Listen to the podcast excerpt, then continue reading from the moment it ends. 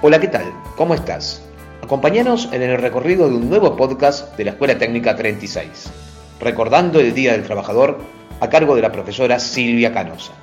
Hoy es primero de mayo y aunque en este contexto de cuarentena suene raro decir que es feriado, porque uno ya pierde noción de qué día es, no podemos dejar pasar por alto esta fecha tan especial, porque el primero de mayo se celebra en muchos países del mundo el Día del Trabajo. Y a mí me gusta tomar las palabras de Felipe Piña que dice que quizás eh, habría que nombrarlo como el Día del Trabajador más que Día del Trabajo, porque lo que estamos conmemorando es la, dura lucha de, trabajadores por reivindicar eh, los derechos laborales eh, que hoy, de los que hoy gozamos. ¿no?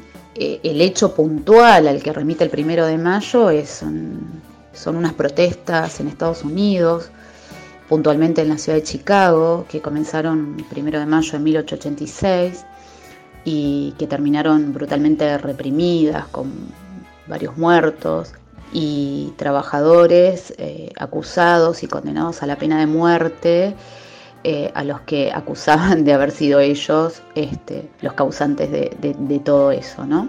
Eh, pero bueno, este sería un ejemplo más de los miles y miles que, se extendieron por todo el mundo y en distintos momentos.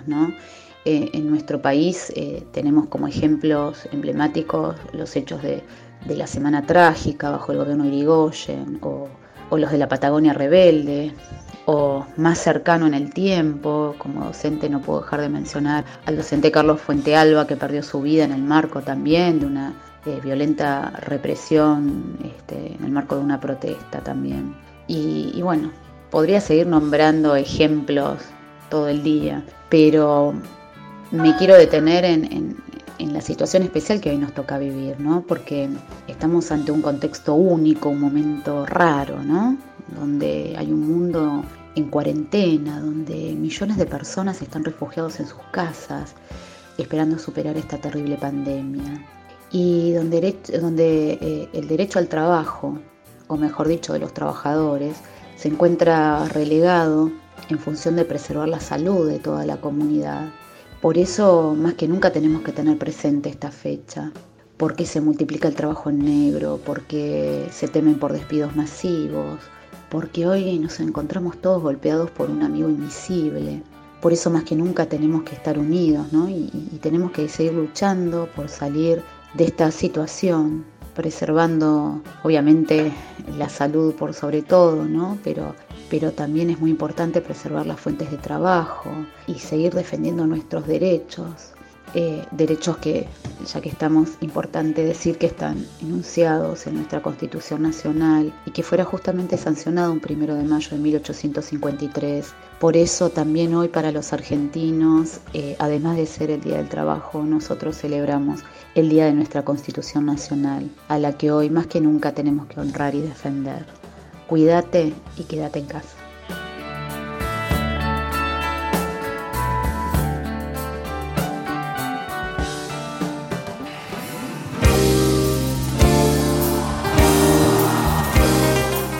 Escuchando el podcast de la Escuela Técnica 36. De un tiempo perdido, a esta parte esta noche ha venido un recuerdo encontrado para quedarse conmigo de un tiempo lejano. A esta parte ha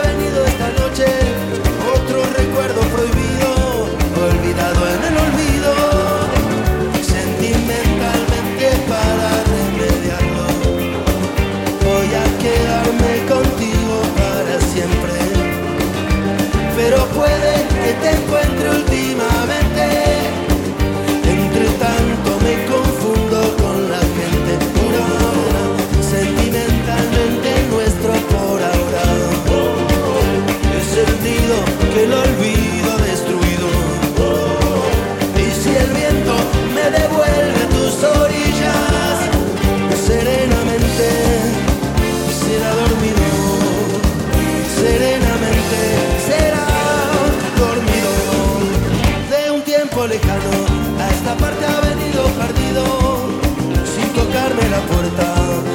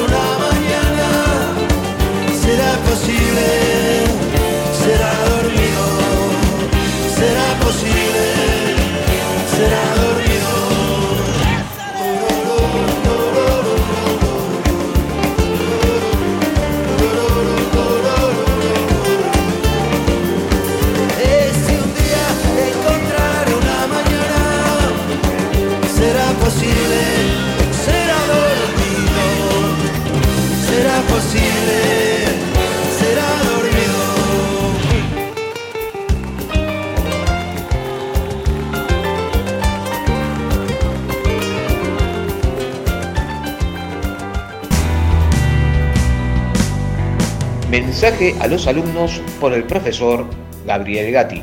Hola chicos, soy Gabriel Gatti, uno de los profesores de taller. Les quiero recordar que en el Google Drive de la escuela se suben todos los trabajos prácticos de todas las asignaturas. En nuestro caso ya hemos subido tres. Les pedimos que no se atrasen en el envío y si tienen algún inconveniente nos lo digan, así vemos cómo podemos ayudarlos. El próximo día 12 de mayo subiremos el cuarto trabajo. Esperando que se cuiden, les mando un abrazo muy fuerte.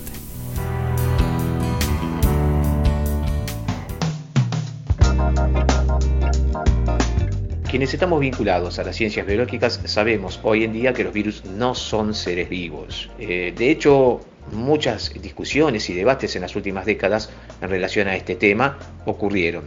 Hoy se sabe, la gran mayoría de los biólogos considera que los virus no son seres vivos. Entonces, la pregunta sería, ¿qué son los virus? ¿Qué provocan dentro del organismo? ¿Qué cambios químicos producen cuando ingresan en nuestro organismo? ¿Qué provocan en las células, en los tejidos o en los órganos? Estamos hablando en líneas generales, no estamos hablando específicamente del COVID, del cual obviamente también vamos a pedirle una consideración a nuestra aportante en este sentido, pero ¿por qué planteamos esta situación en realidad? ¿Por qué planteamos esta temática?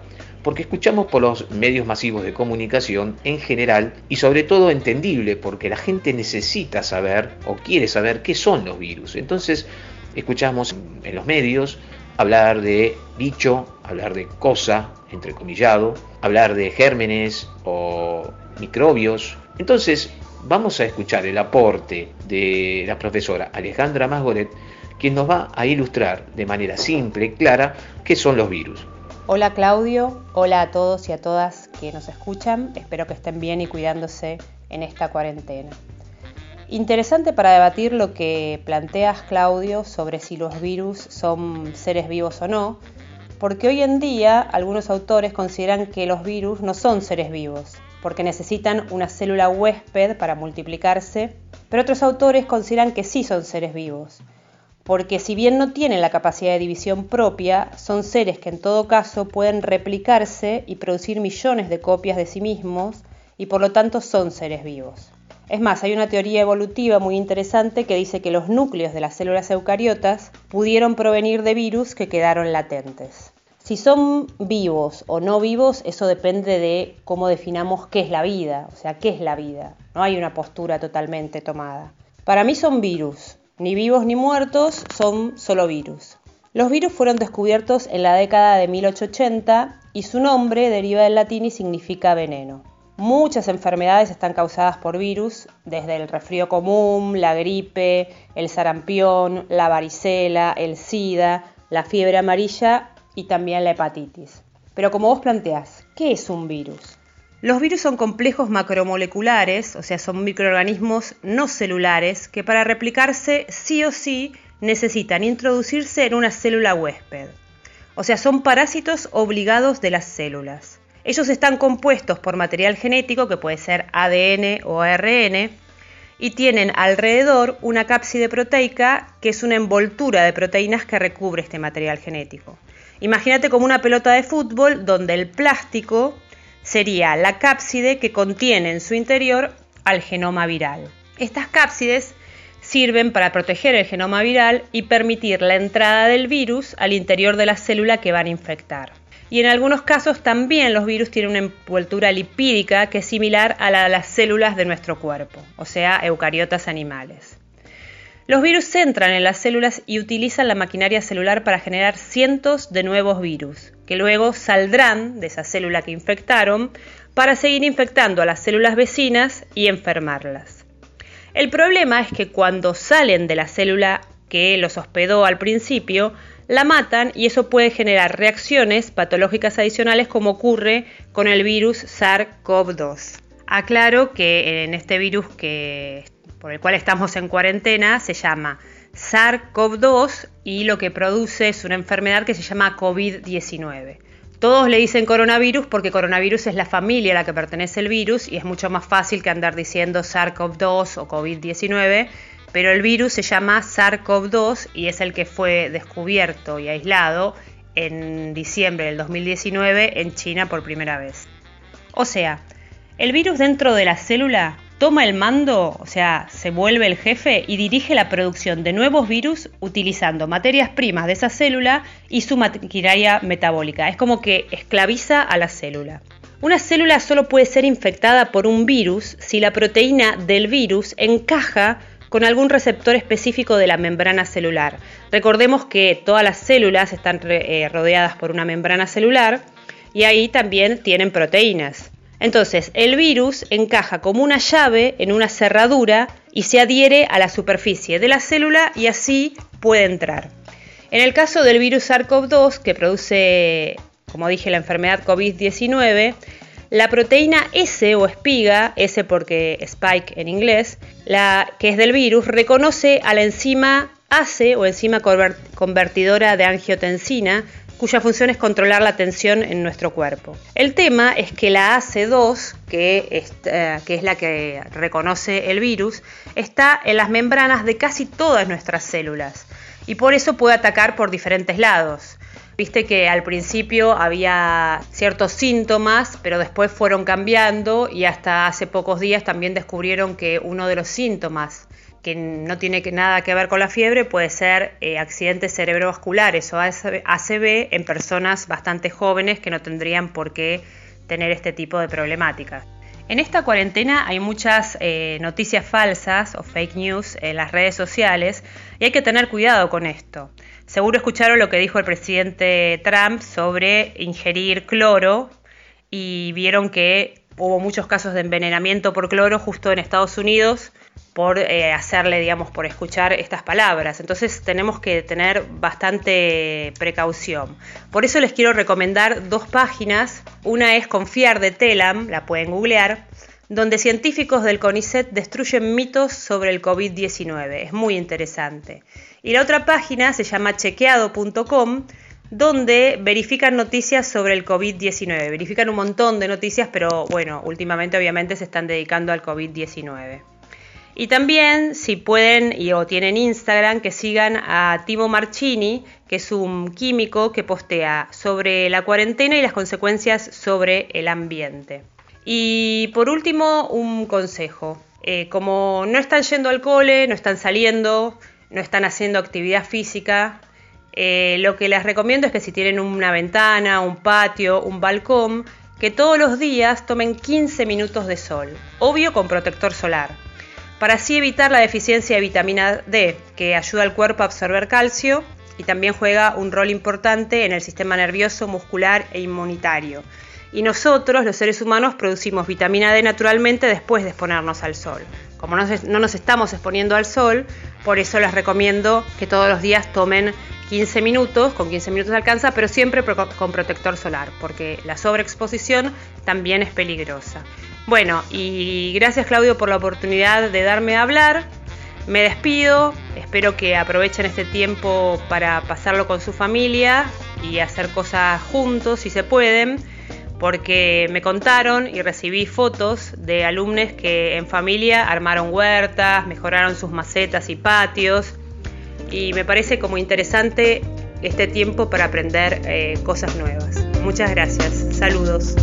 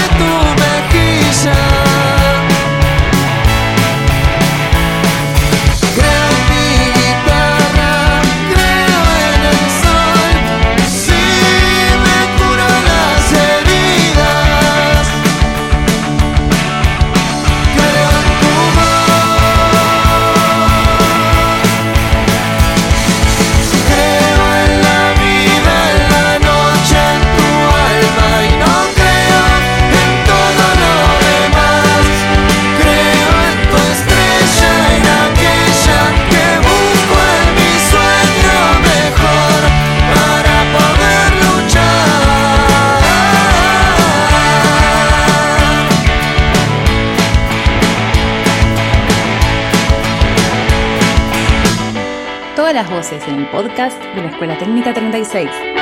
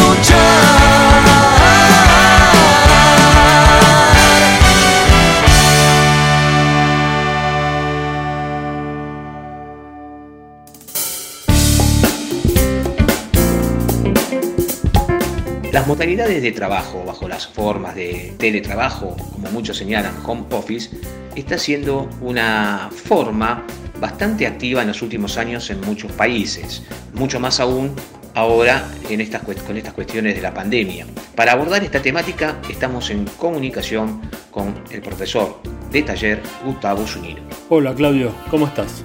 ¿Cómo crees que se está desarrollando el teletrabajo hoy en épocas de aislamiento social, preventivo y obligatorio, donde muchos de nosotros, entre ellos docentes, alumnos, padres, estamos obligados a trabajar desde casa? Mira, hace poco la OIT, que es la Organización Internacional del Trabajo, y el Eurofound, publicaron un informe que analiza cómo el uso de las nuevas tecnologías de la información facilita el equilibrio entre el trabajo en casa y la vida privada. En efecto, atiende lo que algunas personas como nosotros tuvimos que empezar a descubrir como nueva modalidad de trabajo a causa del aislamiento social preventivo y obligatorio. Pero a su vez el teletrabajo, trabajo a distancia o home office borra un poco esa frontera que hay entre el trabajo y la vida personal. Debido al aumento en el uso de las tecnologías digitales como los teléfonos, tablets o computadoras personales para trabajar desde cualquier lugar, está transformando rápida y sustancialmente el modelo de trabajo tradicional. Si bien en muchos países desarrollados utilizan esta metodología hace un tiempo con diferentes grados de éxito, recién ahora en nuestro país es como que entró de lleno en la vida de todos. Nos ahorra tiempo de traslado y vestimenta, como también una reducción de costos en alimentos. Sin embargo, trae consecuencias negativas, como el hecho de trabajar más horas, mayor intensidad en nuestras tareas, falta de interacción humana y la posible superposición con la vida familiar. ¿Cuáles deberían ser las condiciones necesarias para trabajar o estudiar desde casa? Mira, como primera medida, lo que se recomienda, dentro de las posibilidades obviamente, es tener un lugar cómodo y tranquilo donde poder trabajar, alejado lo más que se pueda del movimiento general de la casa. Lo esencial es poseer una computadora y una buena conexión a Internet, y luego, dentro de las posibilidades de cada persona, la oportunidad de crearse un lugar propio de trabajo o estudio, alejado del movimiento general de la casa. Con respecto a los programas o software, tenemos que tener instalado un paquete de oficina, con procesador de textos y planillas de cálculo como mínimo, siempre que hablemos de tareas relacionadas a oficina. Si realizamos tareas específicas como diseño, edición de audio y video, etc., necesitamos programas específicos. Un servicio de nube para interactuar con la información que generamos, como por ejemplo el Drive de Google, el OneDrive de Microsoft o el Dropbox, todas en sus versiones gratuitas y que se puedan sincronizar en todos los equipos que tengamos y llevarlas donde vayamos. Tanto con Google y con Microsoft podemos compartir con nuestros contactos tareas que hagamos tanto en textos como en planillas de cálculo permitiendo que el otro las edite y no las devuelva. Y por último, aplicaciones para poder hacer videollamadas hoy por hoy tan usadas. En este último caso podemos contar, siempre en forma gratuita, el Skype, el Google Duo y el Zoom.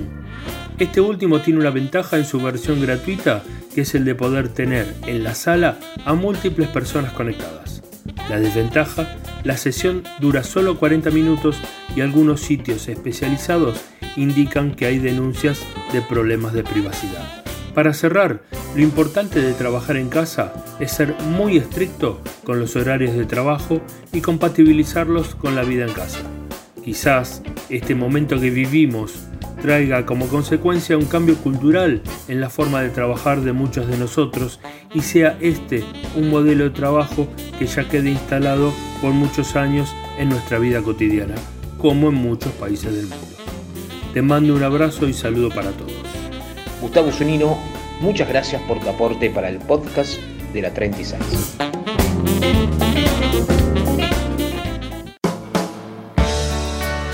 Hicimos el podcast de la 36 en la producción general Gastón Labonia, locución Rocío de Virgilio, edición general Gustavo Zunino. En la conducción, quien les habla, Claudio Grimal. Esto es todo por hoy. Hasta nuestro próximo encuentro.